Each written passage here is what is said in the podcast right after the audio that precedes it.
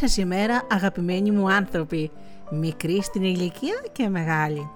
Αγαπημένα μου παιδιά, αγαπημένα μου παιδιά που αυτή τη στιγμή ακούτε την εκπομπή, φωτεινά καλημεράκια με τη Γεωργία και τη Γεωργία Αγγελή στο μικρόφωνο.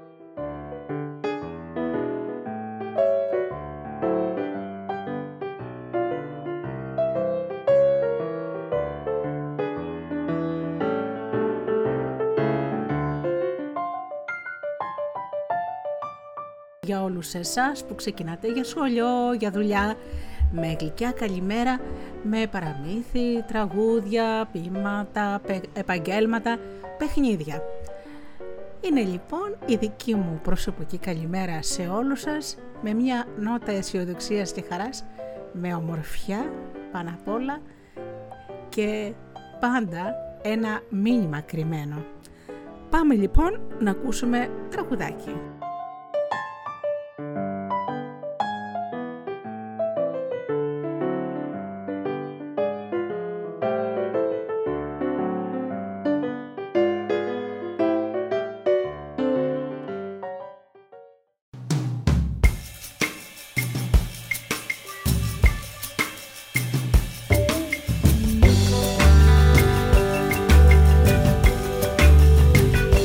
σπίτι του άνω κάτω. Βρήκε ένα αβοκάντο. Βρήκε ένα αβοκάντο Από μία πιπεριά. Της είχε τάξει γάμο Και αγάπη αληθινή. Αλλά με μια ντομάτα Γυρνούσε ζουμερή Φεύγω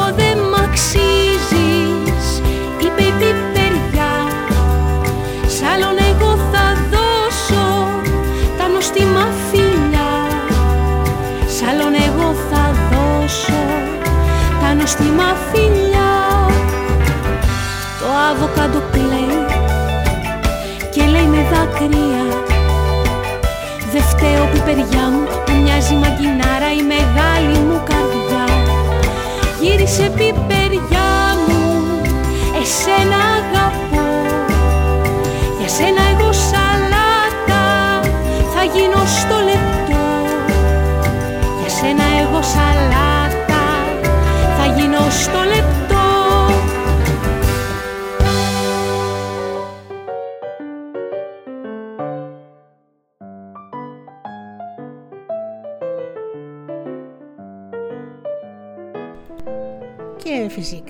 στέλνω τις καλημέρες μου και εμένα, σας ευχαριστώ. Καλημέρα Μάριε, άλλο καλό παιδάκι που με ακούει. Μην διστάζετε λοιπόν να μου στέλνετε μήνυμα στο προσωπικό μου προφίλ Γεωργία Αγγελή στο facebook με ελληνικούς χαρακτήρες. Θα με καλημερίζετε, θα σας καλημερίζω. Λοιπόν, τώρα θα σας πάω πρώτα πρώτα στην παγωμένη και απέραντη Σιβηρία. Το χελιδόνι σε λίγο θα έφτανε χειμώνας. Τα χελιδόνια ετοιμαζόντουσαν για το μεγάλο τους σφευγιό. Πήραν λοιπόν τον δρόμο κατά τον νοτιά, μα ένα από δάφτα στάθηκε και γύρισε να δει τη γη που σε λίγο θα γέμιζε με χιόνι. Από ψηλά είδε τους ανθρώπους να κλαίνε. Το πολύ χαμήλωσε και τους ρώτησε «Ποια συμφορά σας βρήκε και η όψη σας είναι τόσο θλιμμένη» «Να, είπαν πρώτα οι γυναίκες. Εσύ, σαν πιάσει κρύο, κοινά γυαλού, μα εμείς μένουμε εδώ, που γεννηθήκαμε και παγώνουμε μονάχοι. Και γιατί δεν ανάβετε φωτιά, ρώτησε το χεριδόνι. Δεν ξέρουμε τι είναι φωτιά. Δεν την ξέρουμε, ψάχνουμε, είπαν οι άνθρωποι, μα δεν κατέχουμε τα μυστικά της. Ολάκυρη γη να μένει δίχως φωτιά και ο ουρανός που την έχει να μην τη δίνει, συλλογίστηκε το χελιδόνι. Αχ, πουλάκι μου, πουλάκι μου, ακούστηκε μια νέα γυναίκα. Εσύ που ταξιδεύεις μακριά, πες μας, μήπως κατέχεις που είναι η πατρίδα της φωτιάς, να πάμε να την πάρουμε; Καλή γυναίκα, τη φωτιά την έχει ο ουρανός και είναι δύσκολο να την αποκτήσεις, αποκρίθηκε το πετούμενο. Πέτε πολύ μου καλό, είπε τότε ένας γέροντας, και φέρε μας αυτό το αγαθό. Θα στο χρωστάμε χάρη σε ολόκληρη μας τη ζωή. Μα δεν τη δίνει εύκολο ουρανός, αποκρίθηκε το χελιδόνι. Τότε να την κλέψεις, πρότεινε ένας άντρας. Και το πουλί που λυπήθηκε τους ανθρώπους πέταξε και πήγε στα λιμέρια του Τέγκρη που είχε τη φλόγα. Περίμενε λοιπόν να πλαγιάσει ο Θεός και σαν κατάλαβε πως αποκοιμήθηκε το χελιδόνι του έκλεψε τη φωτιά.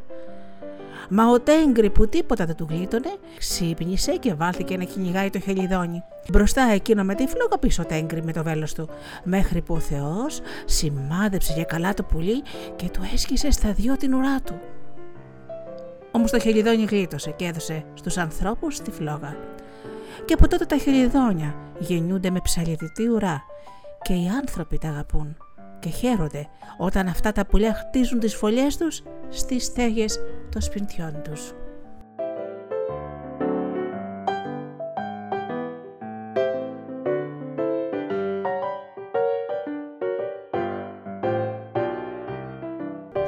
Πολύ όμορφο παραμύθι συμφωνείτε παιδιά μου, γιατί ξέρετε αγαπημένα μου παιδιά, πολλές φορές τα μεγάλα αγαθά οι μεγάλες υπηρεσίες για τον ανθρωπότητα, τα μεγάλα μυστικά, είναι καλά κλειδωμένα και πάντα υπάρχει ένας άνθρωπος που θα τα ξεκλειδώσει και θα τα κάνει ορατά σε όλους, γεμίζοντας ευτυχία τους ανθρώπους.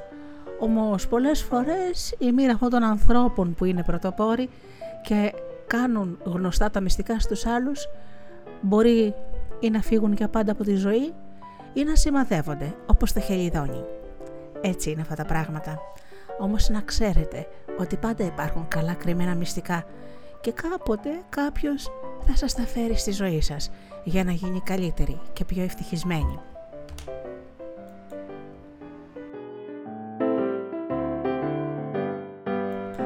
Όμως σήμερα θέλω να σας πάω και στη Συρία.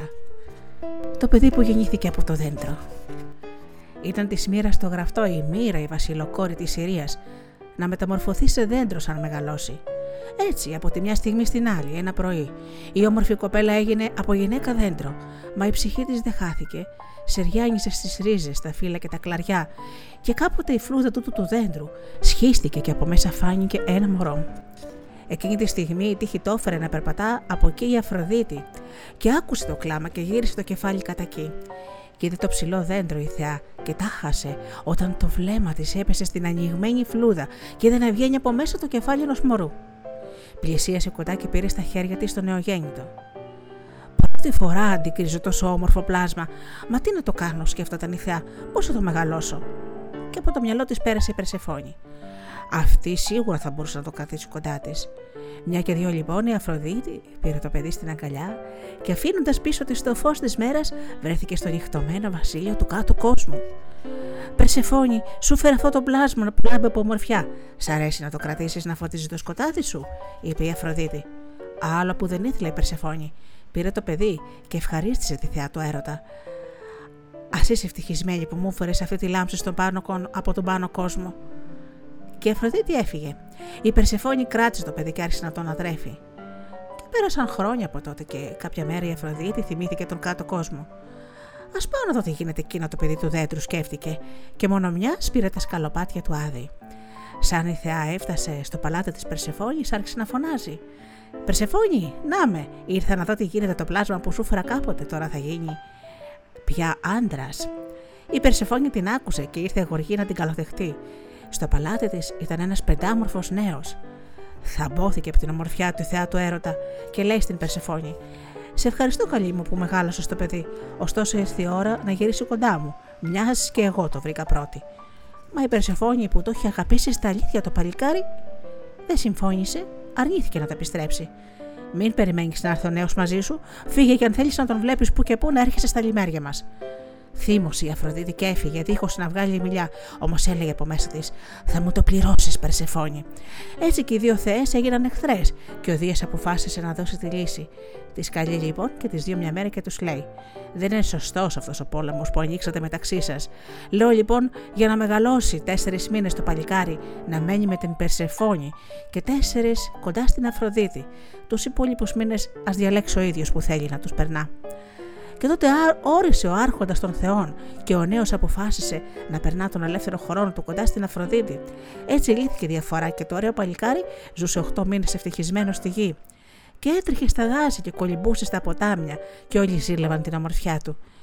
Και μια μέρα εκεί που κυνηγούσε ο νέος, να και ένα γρήγορο από μακριά. Κάνει ο άνθρωπος να το αποφύγει, με το ζώο σταλμένο από την άρτα με τον πληγώνει. Κυλούσε το αίμα του και γεννιόντουσαν ανεμόνες. Αχ, τι σύμφορα με βρήκε, φώναξε η Αφροδίτη. Σαν είδε το παλικάρι να κινδυνεύει και κίνησε γοργά να τον βοηθήσει. Όμως καθώς έτρεχε, γρατσούγησε το πόδι της σε έναν κάθι και το αίμα της Εά άρχισε να τρέχει και έβαψε κόκκινα τα τριαντάφυλλα που μέχρι εκείνη τη στιγμή φύτρωναν πάντα άσπρα. Μα η Αφροδίτης αν έφτασε δεν βρήκε το παιδί του δέντρου ζωντανό.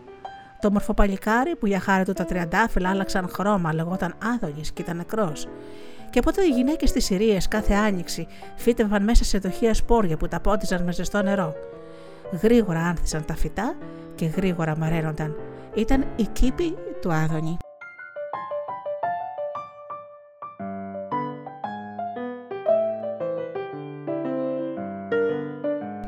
Καταπληκτικό δεν είναι παιδιά μου που ένας μύθος της αρχαίας Ελλάδας λέγεται στη Συρία; Ο περίφημος μύθος του Άδωνη ταξίδεψε μόνος του μέχρι εκεί. Γιατί αγαπημένοι μου άνθρωποι να ξέρετε ότι οι μύθοι και τα παραμύθια είναι αλυτάκια, περιπλανόμενα αλυτάκια που γυρνάνε σε όλο τον κόσμο. Πολλές φορές βρίσκουν τόπους για να μείνουν, αλλάζουν ρούχα, αλλάζουν θωριά, αλλά μέσα παραμένουν τα ίδια. Και γι' αυτό τα ίδια παραμύθια, τους ίδιους μύθους θα τα βρείτε με παραλλαγές σε όλους τους πολιτισμούς, τότε που η γη ήταν απέραντη και δεν υπήρχε ίντερνετ για να την ενώσει. Απλώς αυτή η γνώση ταξίδευε από στόμα σε στόμα, μέσα από τον αέρα, από τα αστέρια και έφτανε σε άλλες χώρες Γι' αυτό όταν μεγαλώσετε και αρχίσετε να διαβάζετε τα παραμύθια που σας συνιστώ να αρχίσετε να τα διαβάζετε από τώρα, θα δείτε το ίδιο παραμύθι στην Ελλάδα, θα δείτε το ίδιο παραμύθι στο Μεξικό, το ίδιο παραμύθι στην Κίνα, το ίδιο παραμύθι στην Αφρική. Αυτή είναι η ομορφιά τους. Πάμε λοιπόν τραγούδια.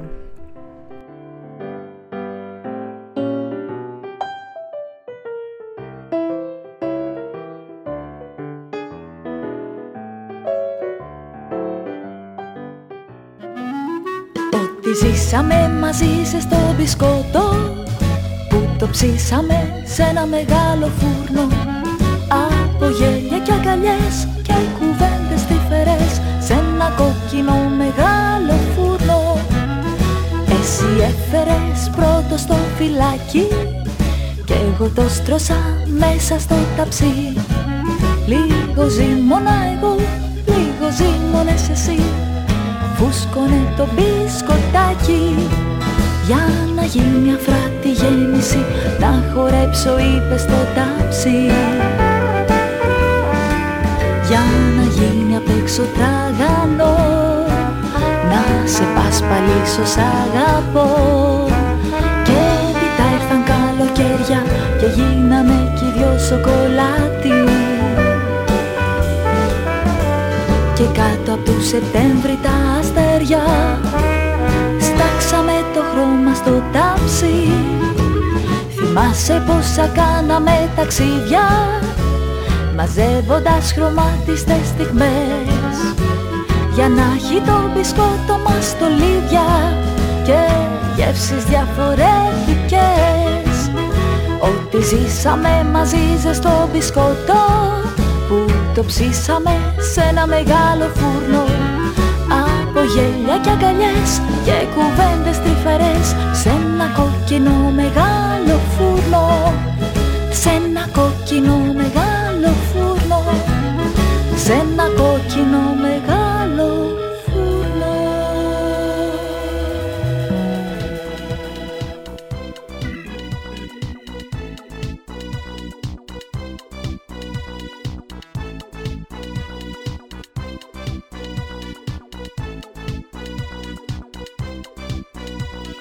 που ζούσε μια φορά σε ένα παλάτι, μια κούκλα, μια πεντάμορφη κυρά. Απόψε θα σας πω ξέρετε κάτι και πάρτε το παιδάκια σοβαρά. Πιο πέρα από το παλάτι ένα τέρας γυρνούσε όλη μέρα μοναχό και είχε στο κεφάλι ένα κέρας και άσχημο είχε σώμα τριχωτό.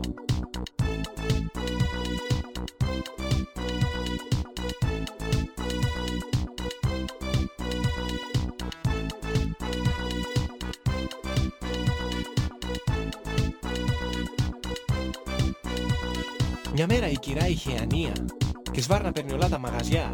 Συνάντησε το τέρας στη γωνία και εκεί ερωτευτήκανε τρελά. Και τώρα τρία χρόνια παντρεμένοι, χτυπάνε κάθε απόγευμα καφέ. Και όταν η κυρά είναι λυπημένη, το τέρας ψάχνει μέσα στο μπουφέ.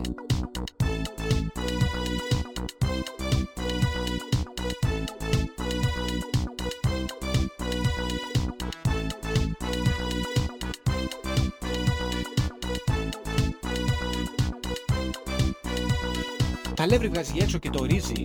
Κι υπέροχο της φτιάχνει μουσακά. Το σπίτι όλο αν θες μοσχομυρίζει. Το τέρας τώρα ξέρει από αυτά. Της φτιάχνει με σαλάτα με ραδίκια. Και τέζα την κάνει την κυρά. Της πλένει και τα πιάτα και τα μπρίκια Και είναι όλα στο τέλος μια χαρά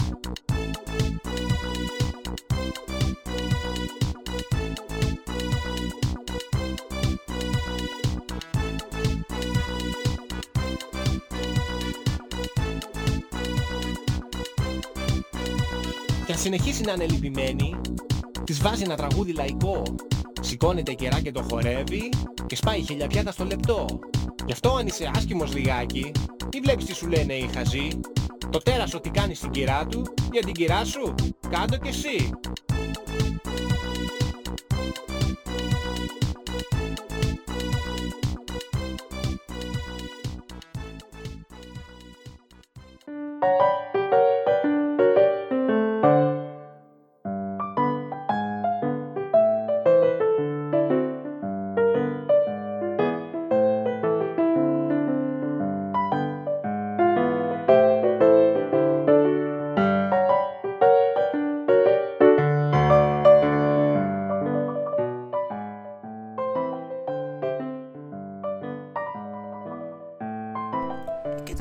Τώρα αγαπημένοι μου ένα ποίημα του εθνικού μας ποιητή, του Διονύση Σολομού.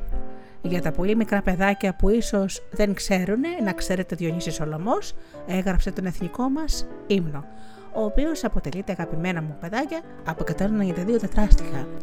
Αυτό που απαγγέλουμε όταν λέμε σε γνωρίζει από την όψη είναι μόνο η αρχή της. Όμως ο Διονύσης Σολομός που είναι από τα Ιόνια νησιά, ήταν μέγας ποιητής και έγραψε υπέροχα ποίηματα. Και τώρα θα σας διαβάσω το ποίημα «Η διχόνια». Παλικάρια μου, η πόλεμη για σας όλοι είναι χαρά και το γόνας σας δεν τρέμει στους κινδύνους εμπροστά. Από σας απομακραίνει κάθε δύναμη εχθρική, αλλά ανήκει μια μένη που τις δράφει να σας μαθεί. Μια που όταν ο σαν λύκη ξαναρχόστανε ζεστή, κουρασμένη από τη νίκη, αχ το νουν σας τυραννή. Η διχόνια που βαστάει ένα σκύπτρο ειδωλερή, καθενός χαμογελάει, πάρ το λέγοντας κι εσύ. Κι ό,το σκύπτρο που σας δείχνει έχει αλήθεια ωραία θωριά, μην το πιάσετε γιατί ρίχνει σε δάκρυα θλιβερά. Από στόμα όπου φθονάει παλικάρια ας μη ποθεί, πως το χέρι σας χτυπάει του αδελφού σας στην κεφαλή. Μην υπούν στο στοχασμό τους τα ξένα έθνη αληθινά, εάν μισούνταν αμεσό τους δεν τους πρέπει λευτεριά.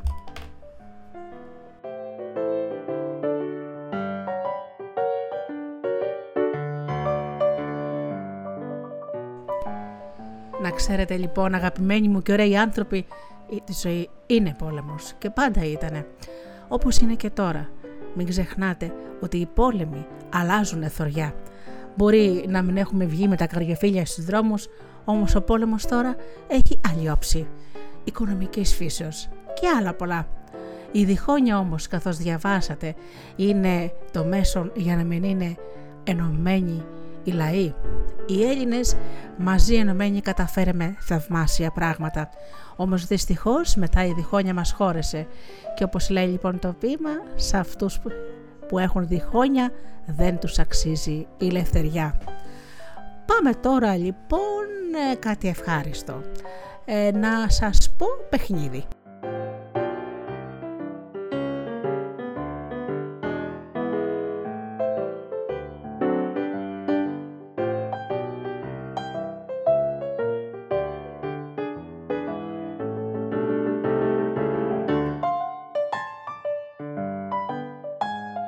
Λοιπόν, το παιχνίδι αυτό της Αλάνας και της γειτονιάς, όπως σας λέω πάντα, λέγεται το παπούτσι. Δύο παιδιά κάθονται σε ένα πεζούλι, το ένα απέναντι στο άλλο, κρατώντας στο δεξί τους χέρι μια πέτρα που παρεστάνει το παπούτσι. Το παιχνίδι στηρίζεται στην ταχύτητα της αλλαγής των θέσεων της πέτρας, έτσι που να μπερδευτεί ο αντίπαλος και να τα χάσει.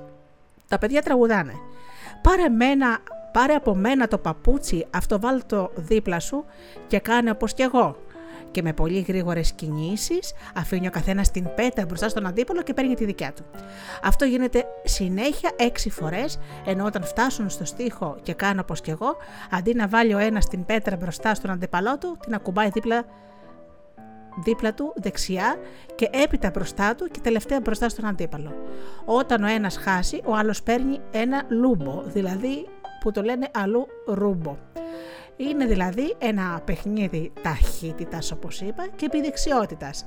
Όποιος το κερδίσει περισσότερες φορές είναι ο νικητής.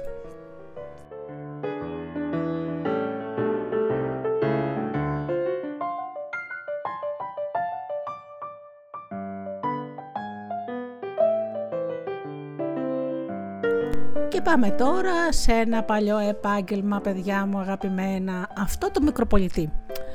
Υπήρχαν λοιπόν τα παλιά τα χρόνια και σήμερα υπάρχουν, αλλά ε, δεν κινούντουσαν πάντα έτσι. Οι λεγόμενοι μικροπολιτές.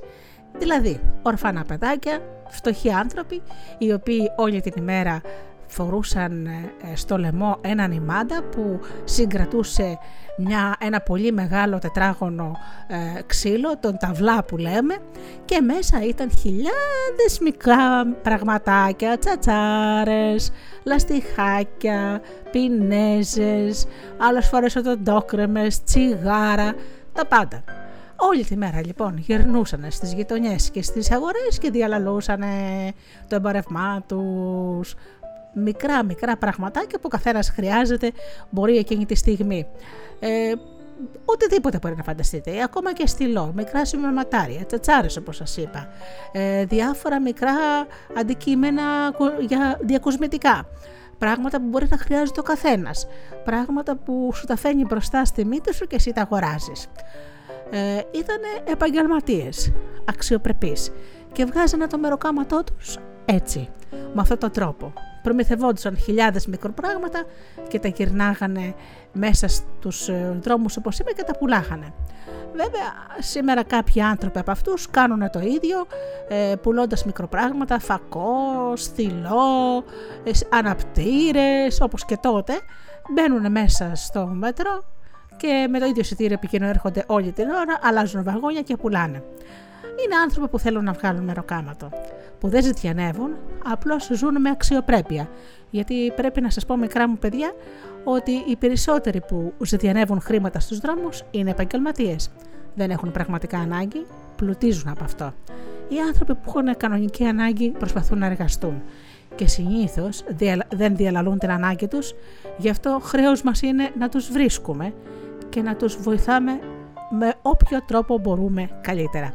Μικροπολιτές λοιπόν με τον ταυλά περασμένο δουλεύαν όλη τη μέρα, ακόμα και τις νύχτες. Γυρνάγανε και στα κέντρα πουλώντας τσιγάρα, όπως σας είπα, ε, αναπτήρες, ε, ε, φακούς, τα πάντα τα πάντα, αρκεί να βγει το μεροκάματο και το ψωμάκι. Αυτό ήταν λοιπόν ένα από τα παλιά επαγγέλματα.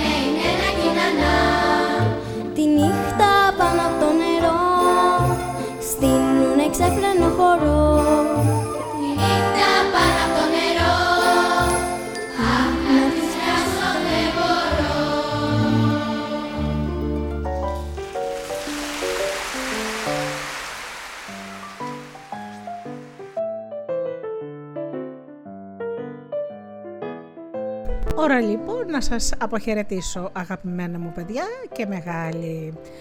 Να έχετε λοιπόν μια όμορφη και υπέροχη μέρα, να την, καίνα- να την κάνετε όσο μπορείτε πιο σπουδαία.